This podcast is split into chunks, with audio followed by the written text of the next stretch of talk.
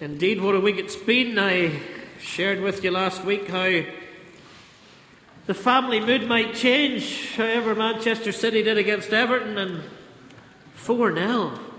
Worst defeat in nearly 10 years. And the kind of uh, sympathy I got when I came to church on Sunday night was quite remarkable. Thank you for the, uh, the sense of sympathy that you gave.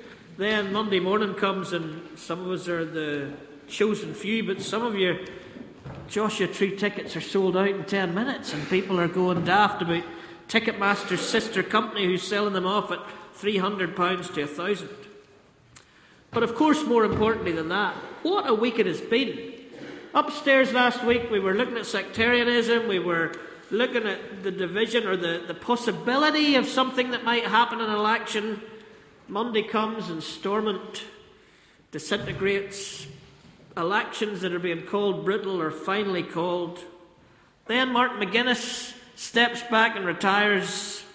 There's talk of Brexit and borders in the midst of all that. And then America's divisions are more obvious than its unity in Friday's inauguration and yesterday's protests. Michael said it in our prayers. We talked about it and built yesterday around the fact as a session that we are at the crossroads. In fact, some of us think maybe we're on the roundabout and we're just going back round. What junction are we going to take?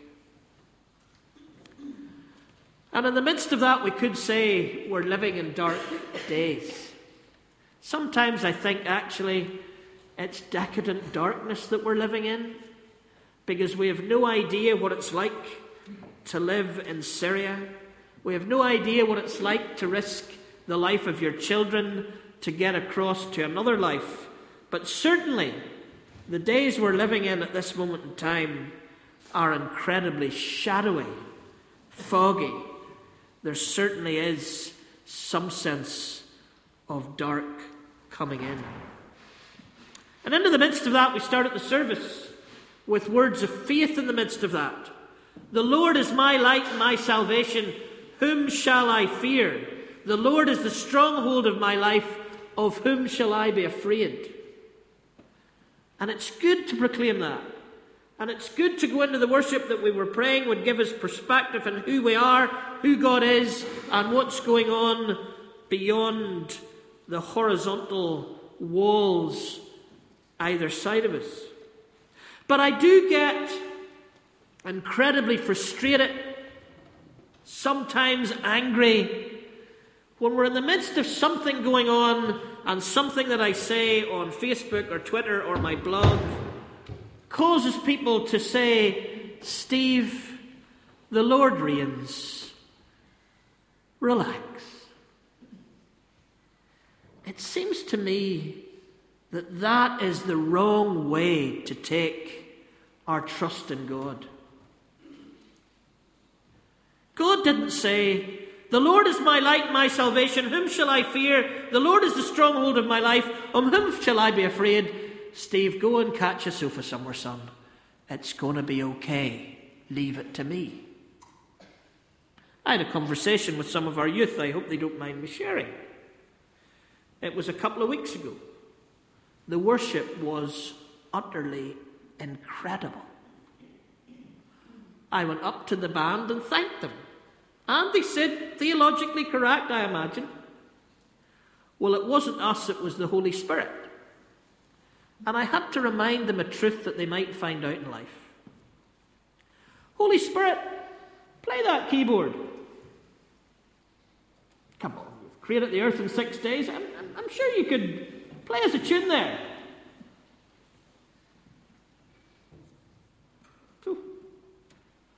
I don't think it was the Holy Spirit. I think it was the Holy Spirit through the gifts and abilities and commitment of our young people. The Holy Spirit, if you leave the Holy Spirit to a children's talk, if you got Rachel Miller doing a children's talk, and the Holy Spirit is coming right through her. And that's incredible. And so I don't think that trusting in God and believing that the Holy Spirit will work through us is God saying to us, Relax, Steve, sit in the sofa. Sure, whatever happens in the world, it'll be all right. I think these words are to give us the strength to do what we'll come to later on in this morning's service, although looking at the clock, not that much later in the morning service, that suggests to us that this is not a passive acceptance and trust. This is an active dependence and trust as we follow. But it's good to set out with these words because without this belief and this trust, there is nothing we can do at the keyboard or at the children's talk or wherever we go. But the two lectionary readings, and I don't bring my favourite readings to the week's events at the moment, I bring a lectionary that's a three year cycle that was done by people mostly in North America from the Reformed Protestant churches there. And I bring this to, I look at it on Monday and think, now, is this anything to say into the week's events? And here we are in both passages because one quotes from the other passage, if you didn't notice, that there are people in these two contexts that we're in in Isaiah and Matthew who are in a dark world. And into that darkness of the world, and Isaiah, the source of the deep darkness at this time, was likely to be the mighty Assyrian Empire, who was known for their cruelty and who eventually would destroy the northern kingdom and terrorize the people of Jerusalem.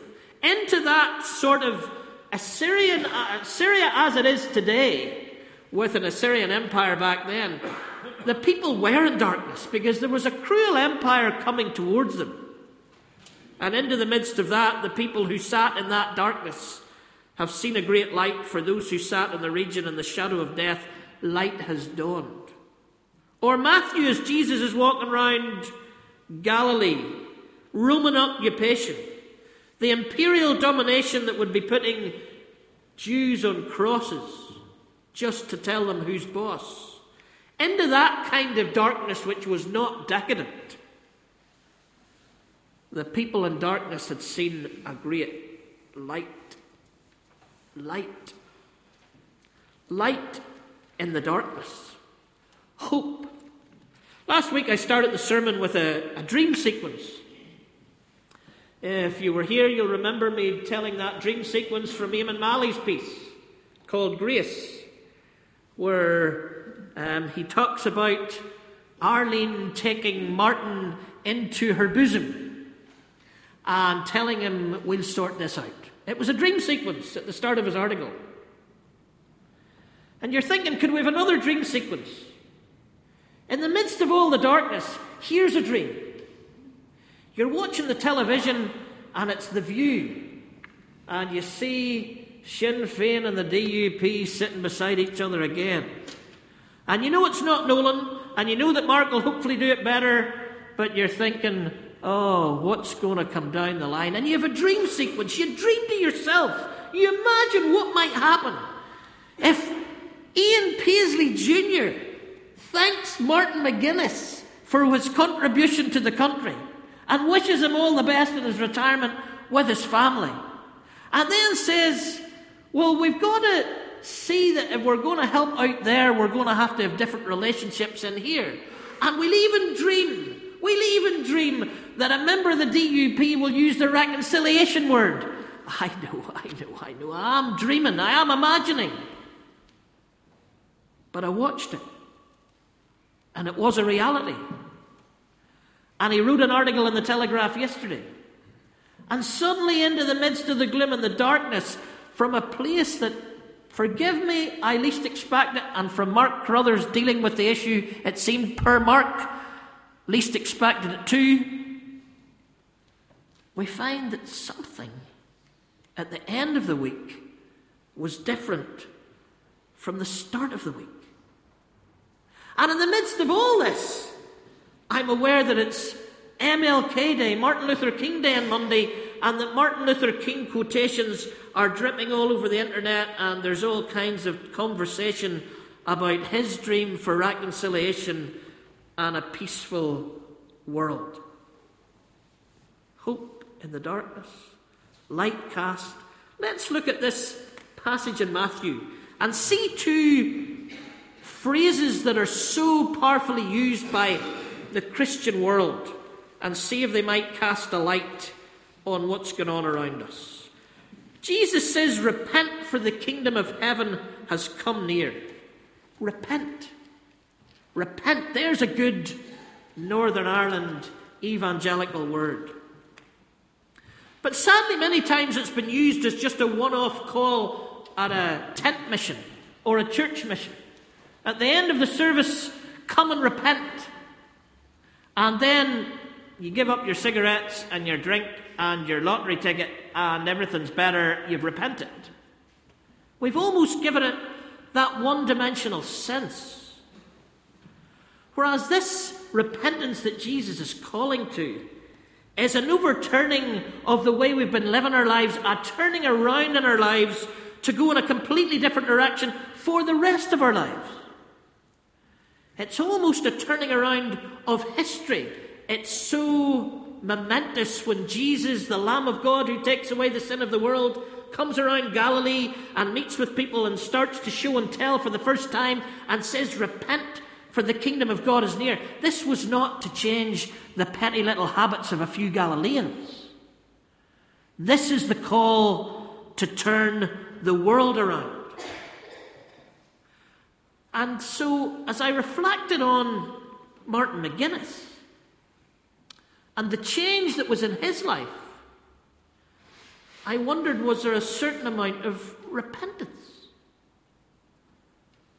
You can't freeze frame people where they were back in time. If you freeze framed me in the late 70s in Ballymena, you certainly wouldn't still be listening now. And if we freeze frame people as they were rather than who they are, we get ourselves into an incredible amount of trouble. So, in my reflection, I was asking the question to all of us have we changed in our lives and in our th- thinking of politics and Northern Ireland as much as Martin McGuinness had changed over those last 20 years? And I suggested it would be a good guide to ask ourselves. As we respond to his retirement, it might tell us something about how much we've changed. If there's bitterness still there, if there's sectarianism still there, etc., etc. And needless to say, I got the email to tell me that he had changed his spots because he was still Republican. That's what Jesus meant. I missed that. But repentance seems to be for us something that has got to be theologically liturgy. So Martin McGuinness couldn't possibly have changed because he hasn't made some evangelical profession to faith in Jesus. So therefore, we can't trust the change that's going on in somebody's life or be inspired by it or be challenged by it. And personally, and I don't know, but I would imagine Jesus has more to do with that change in Martin McGuinness's life than he has declared, although he has suggested it, or that we know.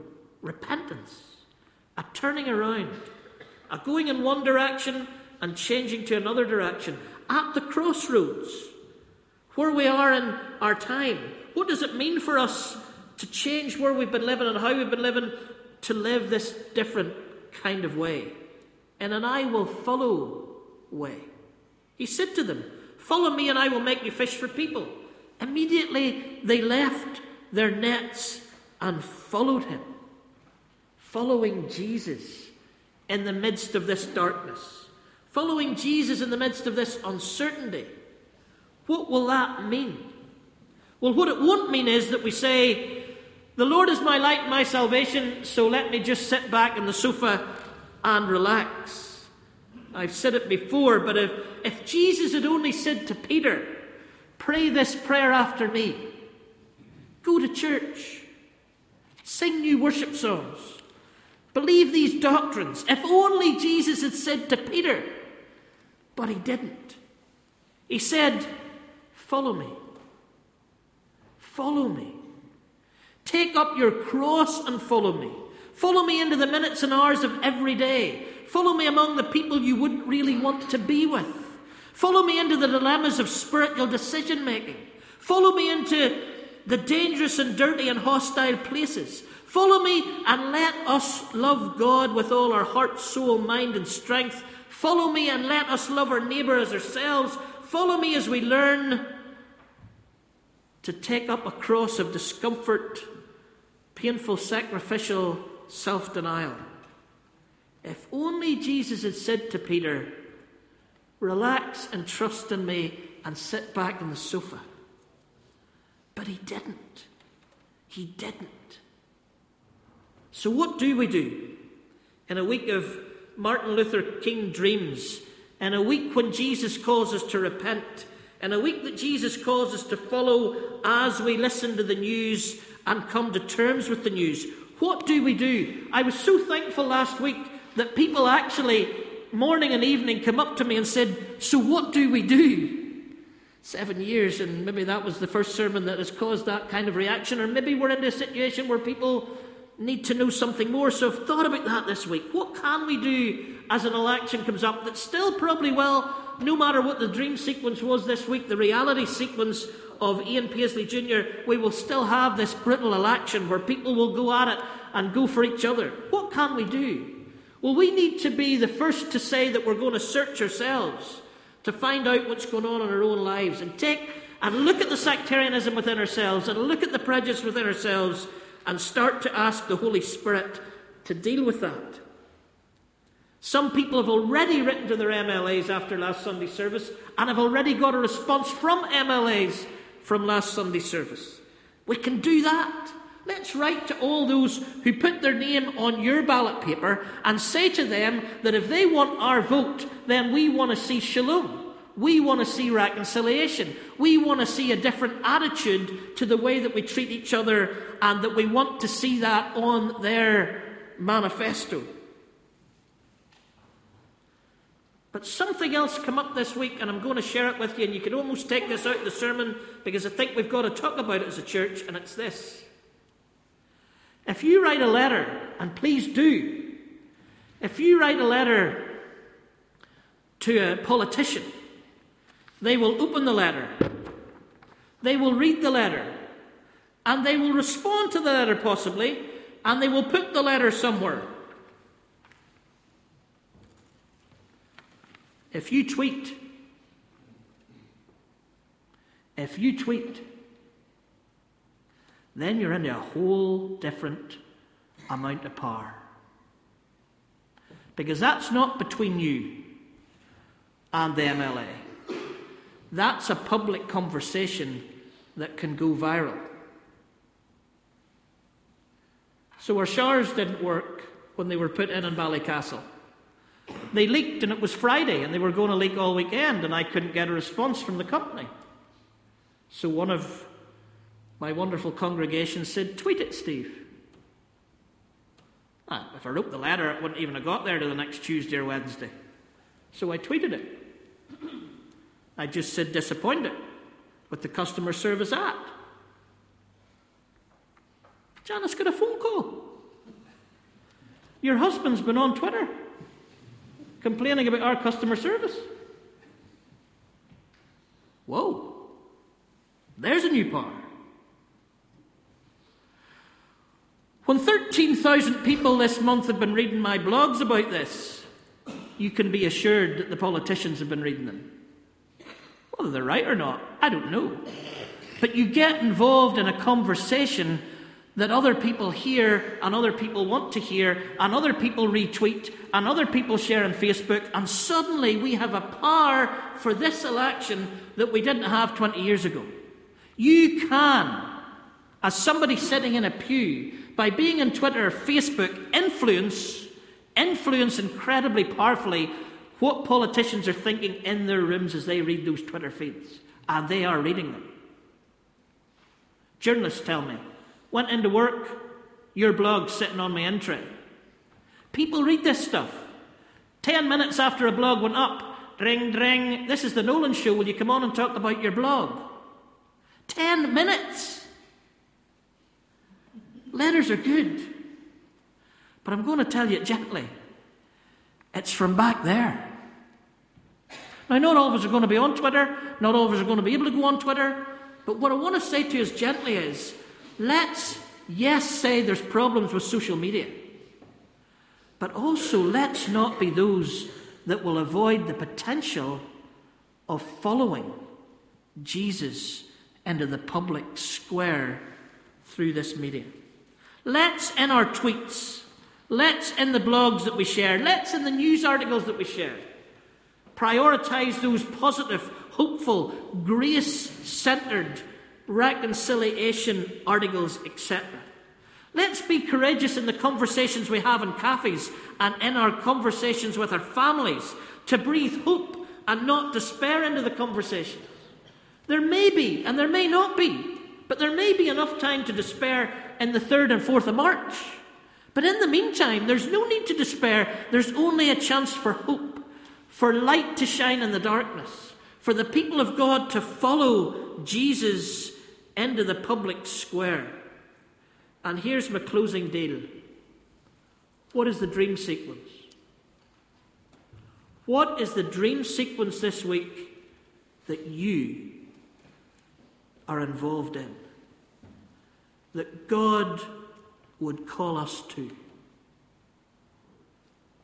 Oh, it would have been great if Arlene had taken Martin and hugged him and said, We're going to see this through. We don't need an election.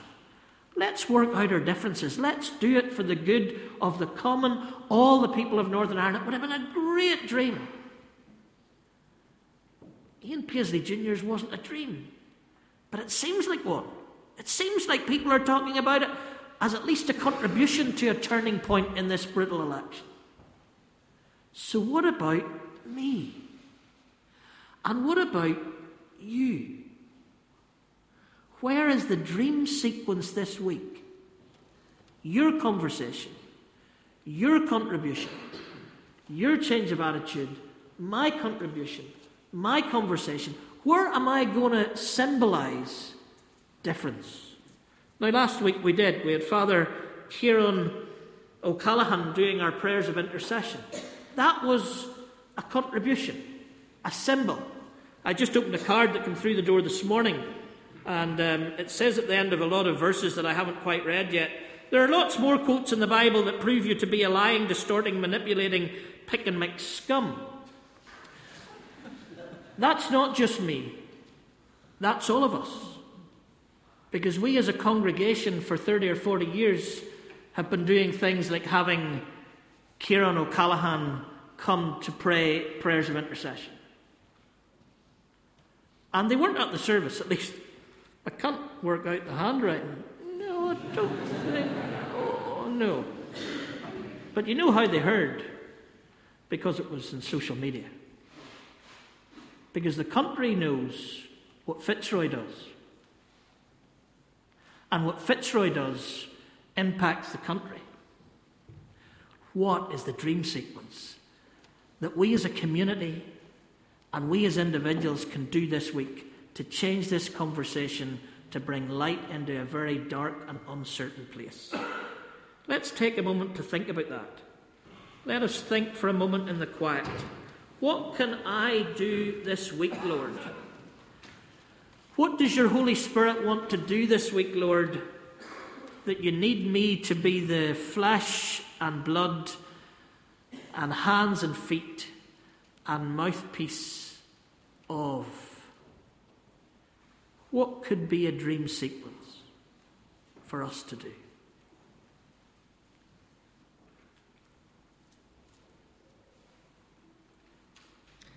Lord, as the light shines in the darkness, give us new dreams, new dreams to follow you in a time of uncertainty, and give us specific dreams that we can live out in our everyday moments on the week ahead for your kingdom to come on earth as it is in heaven. Amen.